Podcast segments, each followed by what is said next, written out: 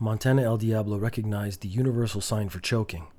Luckily, in the World Heimlich Championships, Montana El Diablo had beaten both the speed and distance records at the same time.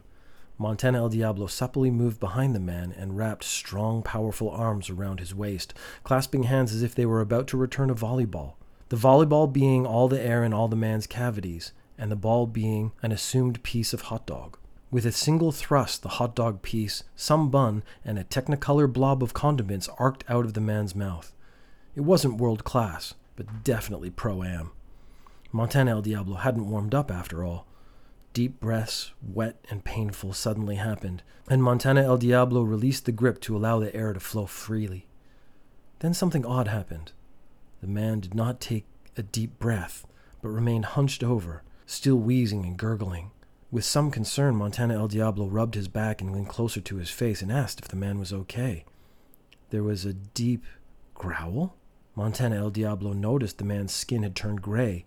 Initially thought because of the lack of oxygen, Montana El Diablo saw the color get deeper as it pulsated through his body. The man's face turned to his savior, Montana El Diablo. Drool slipped from his mouth. His eyes had changed from white to yellow with a giant pupil. The man lunged at Montana El Diablo's face and snarled. Montana El Diablo deftly sidestepped, and the man fell forward in an uncoordinated heap on the ground.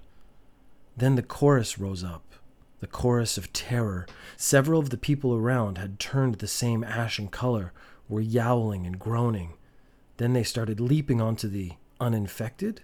Clearly, it was something like that. The victims didn't have time to process what was happening before someone leapt on them, dragged them to the ground where their flesh was torn. Some were torn to pieces. Others who would survive quickly turned themselves. Montana El Diablo knew what was happening.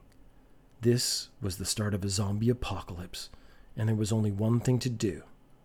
If you fight, go to episode 72. If you run, go to episode 92.